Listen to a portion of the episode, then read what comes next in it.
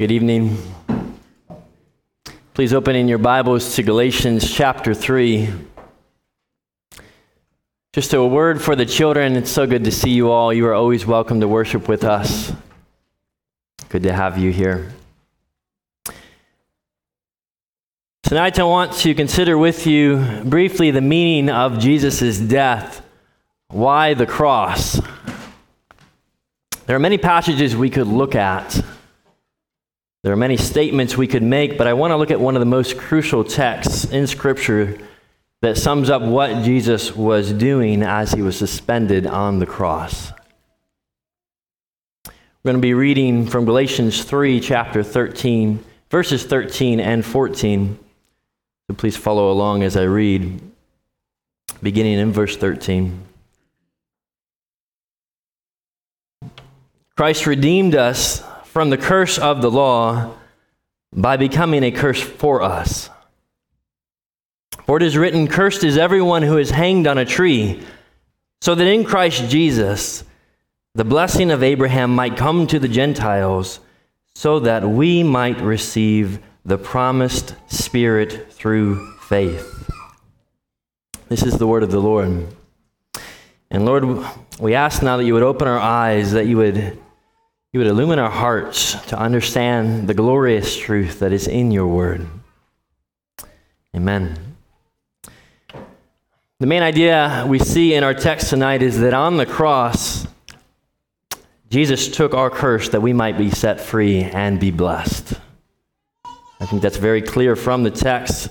Two brief points that I want to draw from the text the curse and the blessing. First, the curse. In Galatians 3, Paul speaks of a, a curse. In verse 10, he says that all who rely on the law for their salvation stand under a curse. Anyone who bases their standing before God on their own obedience is walking through life with a curse hanging over their head from God, the holy and just lawgiver. Paul argues this by quoting from Deuteronomy 27, verse 26. He does this in Galatians 3, verse 10. In Deuteronomy 27, we are taken back when we read a listing of blessings and curses for God's covenant people, Israel. The people are given a ceremony that they are to perform once they go into the promised land, and they are to rehearse these blessings and curses. And I want, to, I want you to imagine this scene with me. Men and women and children, all of God's people separated. They go to two different mountains. They're divided and separated between the two. And they read out this list of blessings. And then the other people read out this list of cursings. And all the people are to respond to them. And the curses are the curses of the covenant that would come if they did not obey the law that God had given them. So we read in Deuteronomy 27, verse 18 Cursed be anyone who dishonors his father or his mother. And all the people were to shout, as this was proclaimed, they were to shout, Amen. Verse 23 Cursed be anyone who strikes down his neighbor in secret. And the people shouted, Amen. In verse 26, which is quoted, quoted here in Galatians 3, Cursed be anyone who does not confirm the words of this law by doing them. Amen. 12 curses that they would shout, and the people would all shout, Amen. This is the covenant given to the Jewish people a promise of blessings, blessings to all who, who would keep the whole law, and a promise of abundant curses that would overtake the people if they did not and if they failed to keep it all. And we know what happened. The, the curse fell on every single one of them because every single one of them failed to keep the law. And beyond the Jewish people, beyond the Israelites, Romans 1 and 2 teach us that God's law is written on everyone's heart, and everyone has an understanding of right and wrong, and because of this, all are held accountable before God. Romans 3:23, all have sinned and fall short of the glory of God. Scripture tells us that the law is holy, it is just, it is good, it is derived straight from the very nature of who God is, and yet it cannot save anyone. How can the law not save anyone? Because the law requires perfect obedience, complete, perfect obedience. It requires that we love God with all of our hearts and all of our souls and all of our minds and all of our strengths, which none of us in this room have ever done. And so the problem with the law is not the law, the problem with the law is us, because we cannot obey it. And if we cannot keep the law, a curse of divine wrath hangs over us. And so this is Paul's point. He argues that outside of Christ, all stand under this curse. Even those who strive to obey the law, who strive to obey the law with their lives, are actually cursed by the very law that they are seeking to obey. And so, brothers and sisters, I don't, I don't know about you, but I, I read, I read this language of curse, and I don't love the language of curses. Curses are harmful. They sound harsh, they sound awful. I don't, I don't typically hear that word tossed around too much outside of stories, but we see it here used. A, a curse means, means rejection, a curse means denial. It means someone who is denounced. And once a curse is on you, it cannot be removed unless somebody removes it from you. It's, it's shocking language that we see here. So shocking, it almost doesn't seem appropriate that God would curse people. To think that an omnipotent and just and holy eternal God would pronounce a curse on someone else, on lawbreakers, should shock us at our core. Scripture is clear that God rightly cannot look on sin. And so instead, he directs his full wrath toward it that his righteousness might be vindicated. And so this means that the wonderful priestly blessing that we read in Numbers 6 the Lord bless you, the Lord keep you. May his face shine upon you. May his smile be upon you. When you're cursed, it's flipped around. So much so that you could read it in such a way that you could say, The Lord curse you, the Lord turn his face from you. Give you no grace, give you no peace, give you no hope. That's what it means to be under the curse of God. And this is what we all must remind ourselves tonight that, that it is this curse that we, each one of us, must bear because of our sin. It's not simply that we missed the mark, it's not simply that we couldn't hold a standard. We missed the glory of God. We fell short of the glory of God. I, I, I sinned against the eternal, holy God, and I stand and I stood accursed. And one, listen, one sin could have done that. And you know what I did? I did it over and over and over and over again. I sinned against the holy God, and I am rightly, I rightly was cursed as a result of it. Each one of us stands in the same place. And you and I, we need to be liberated from a curse that hangs over us. And this is the wonderful, the glorious truth of this text.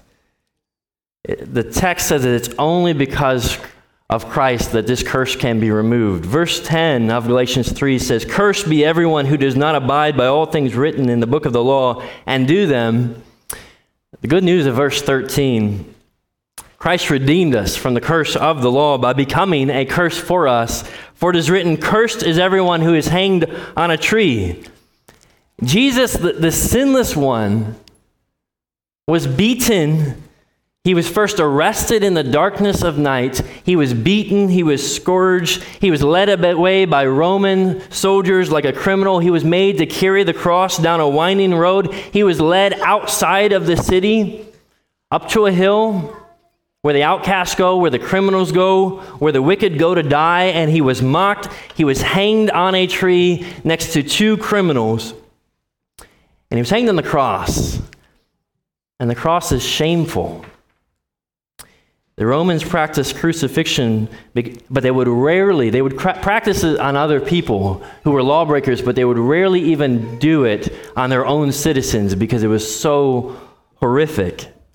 And the Jews, the Jews, when they heard the Christians, the early Christians proclaiming that this is the Messiah, this is the Christ who is, he, you know what happened to him? He was hanged on a tree, he died on a cross. The, the Jews, they wouldn't have any of that because they knew their Bibles and they said, well, There's no way a Messiah can die on a cross.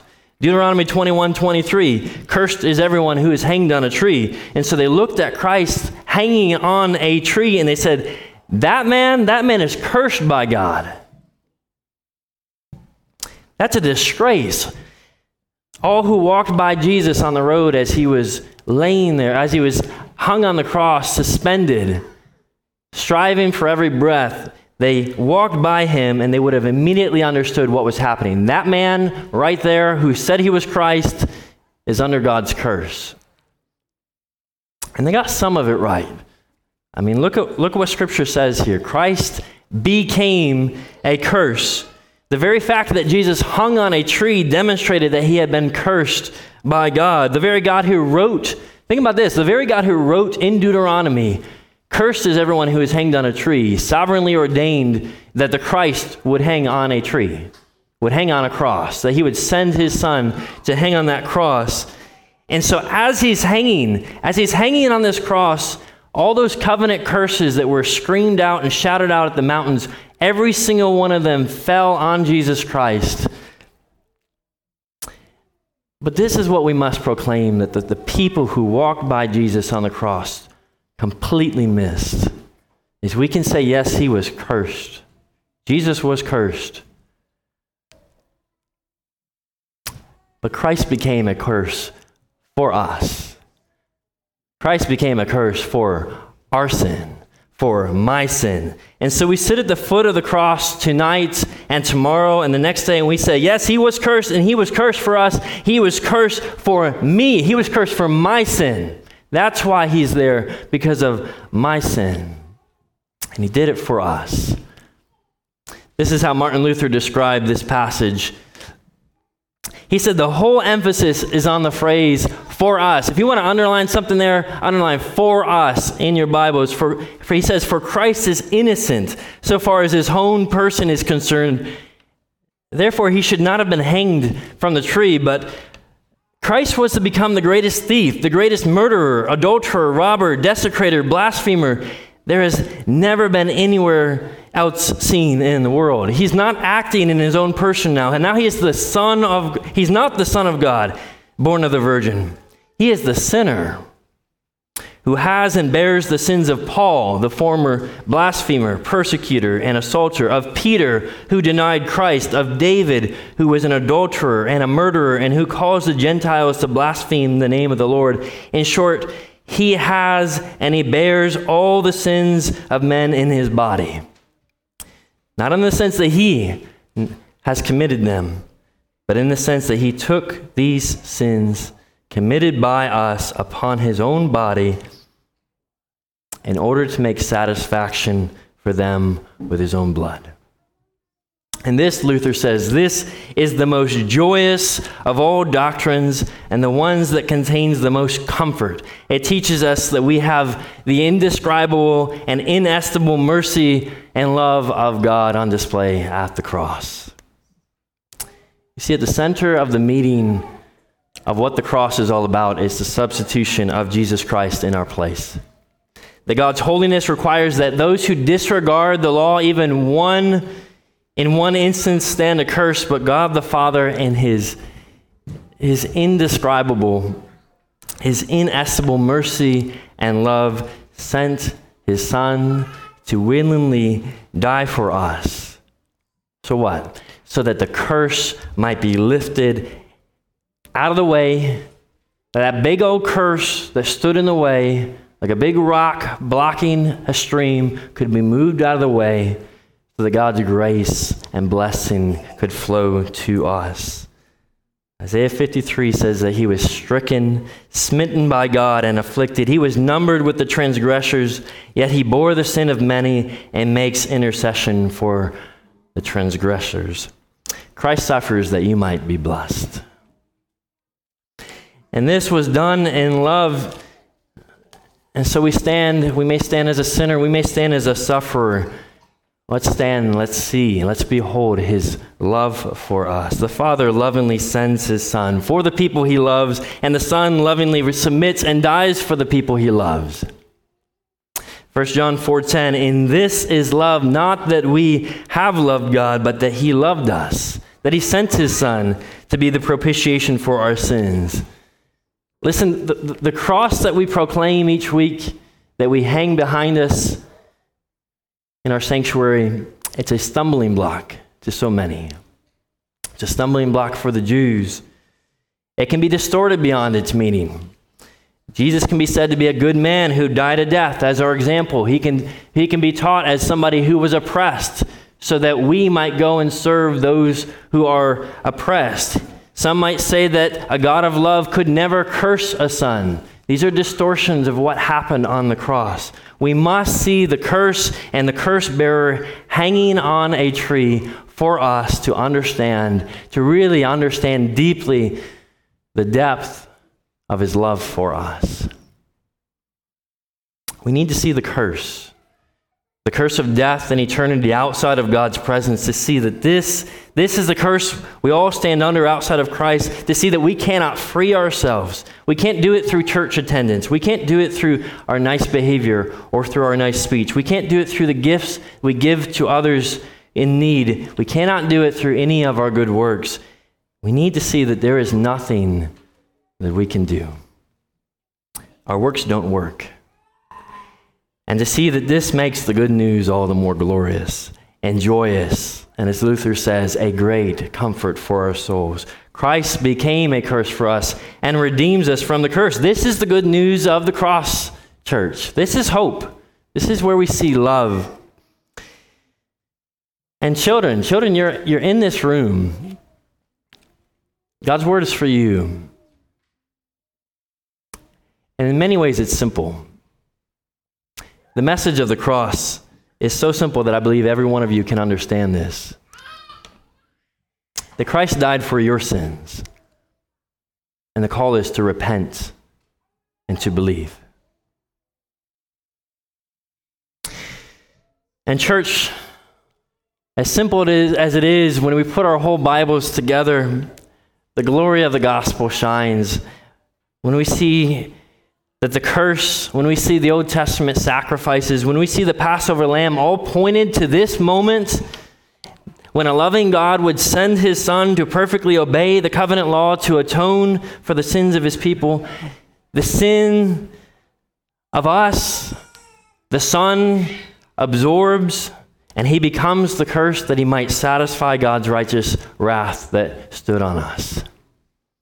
He sacrifices himself as a perfect substitute to fully, to fully pay the ransom demanded, also that we might now sit, we might now stand here as the righteous, redeemed.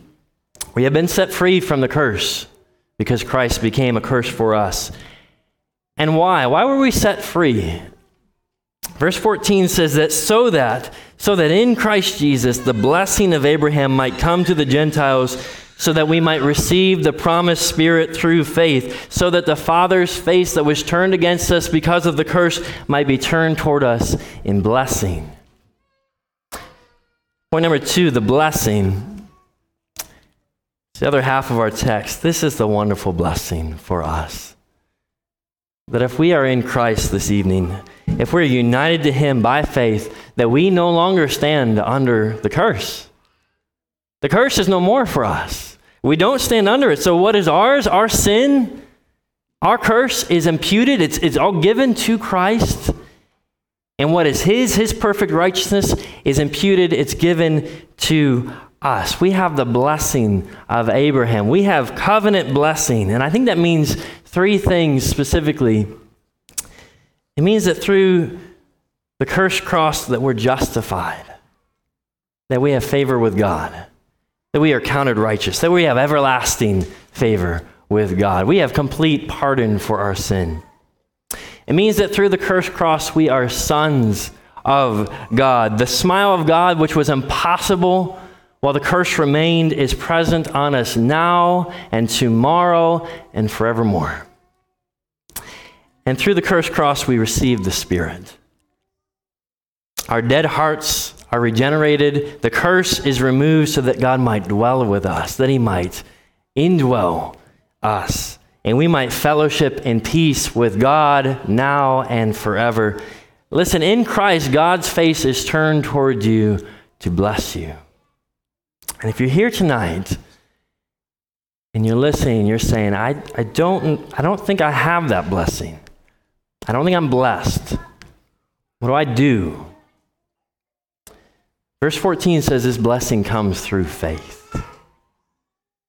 What about my work? What about the good things that I do? What about the, the, the things that I don't do? It's by faith. We trust in the one hanging on the tree who bore our curse for us, and we walk that path to follow him. To trust in Christ means to be set free. So that means whether you're a thief, a liar, an adulterer, whether you're in the pit of despair, whether you're stuck in sexual sin, whatever sin that clings to you, we confess it and we repent it and we leave it behind at the cross. We leave it behind and we trust in Christ alone for our salvation. Trusting that He takes the curse for our sins, past, present, and future. He takes it on Himself so that He might bless us. That's what Jesus is getting at when he says, It is finished. I love those words on the cross. It is finished. Paid in full. Curse borne. Curse removed for you.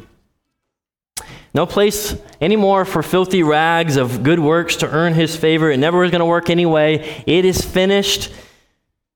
And listen, if you haven't trusted Christ, you're under a curse that you must bear. And so I call you, I plead with you. Children, teens, adults, however you might come in this morning, this evening,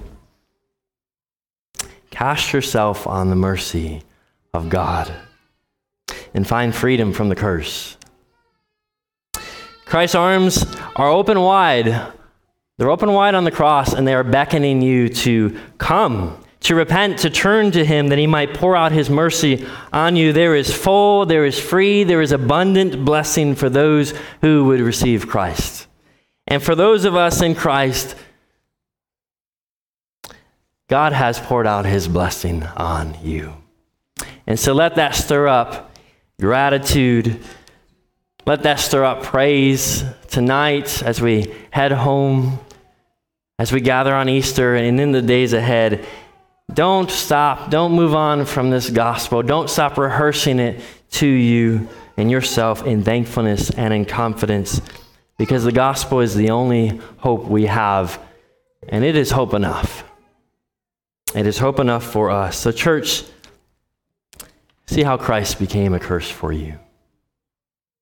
See your great sin that held him on the cross as we reflect on that tonight and see his great love for you. The song How Vast the Love calls us tonight, come gaze upon your Savior and behold your great high priest and draw near in awe and wonder. His cross has spoken peace. Come rest from sin and striving and find what will we find when we do that? Find endless stores of grace endless stores of grace. Brothers and sisters, the blessings of Christ are proclaimed. They're shouted from heaven to you because someone else willingly took the curse on himself, because someone else chose to stay on that cross, to die in your place, so that God might take out and take the curse on himself and might pour out his favor toward you and pour out his favor toward us. So, church, the blessing of number six, it's flipped. It's a blessing, and it is all yours. The Lord bless you. The Lord keep you. The Lord make his face to shine upon you and be gracious to you. The Lord turn his face toward you and give you peace. Amen. Please pray with me.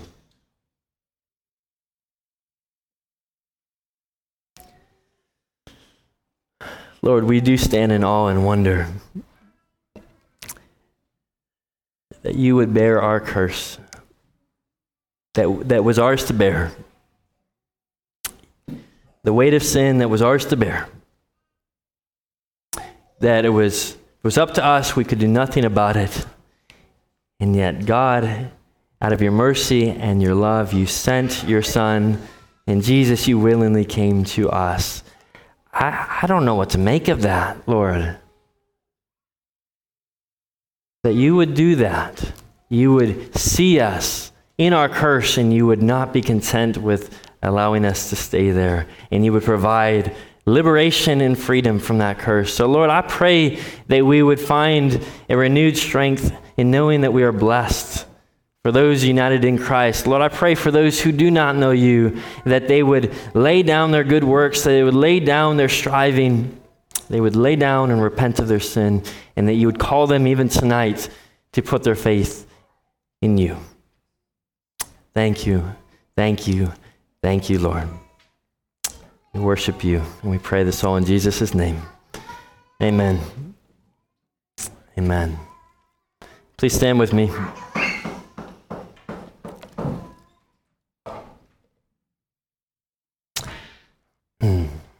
We're going to remember Christ's death by sharing communion together, by taking the Lord's Supper together. We're going to do that after we sing the song. And I just want to invite you, if you're a Christian, whether you go to this church, whether you're attending from another church, you've made a public proclamation in Jesus Christ. You are united to Him by faith. I want to invite you to this table. And as the elements are passed around, to take the elements. If, you're, if you have not confessed Jesus as your Savior, if you have not publicly declared your faith in Him through baptism, you would say that you are not united to Him by faith. We would ask you to refrain tonight from taking communion. Let the elements pass you by. This is what we're doing when we take communion. We're admitting that we deserve the curse, what we deserve.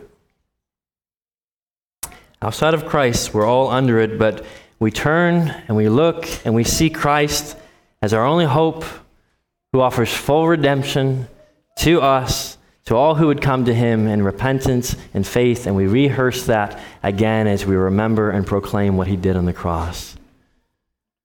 So let's sing, and after that, we'll take communion together.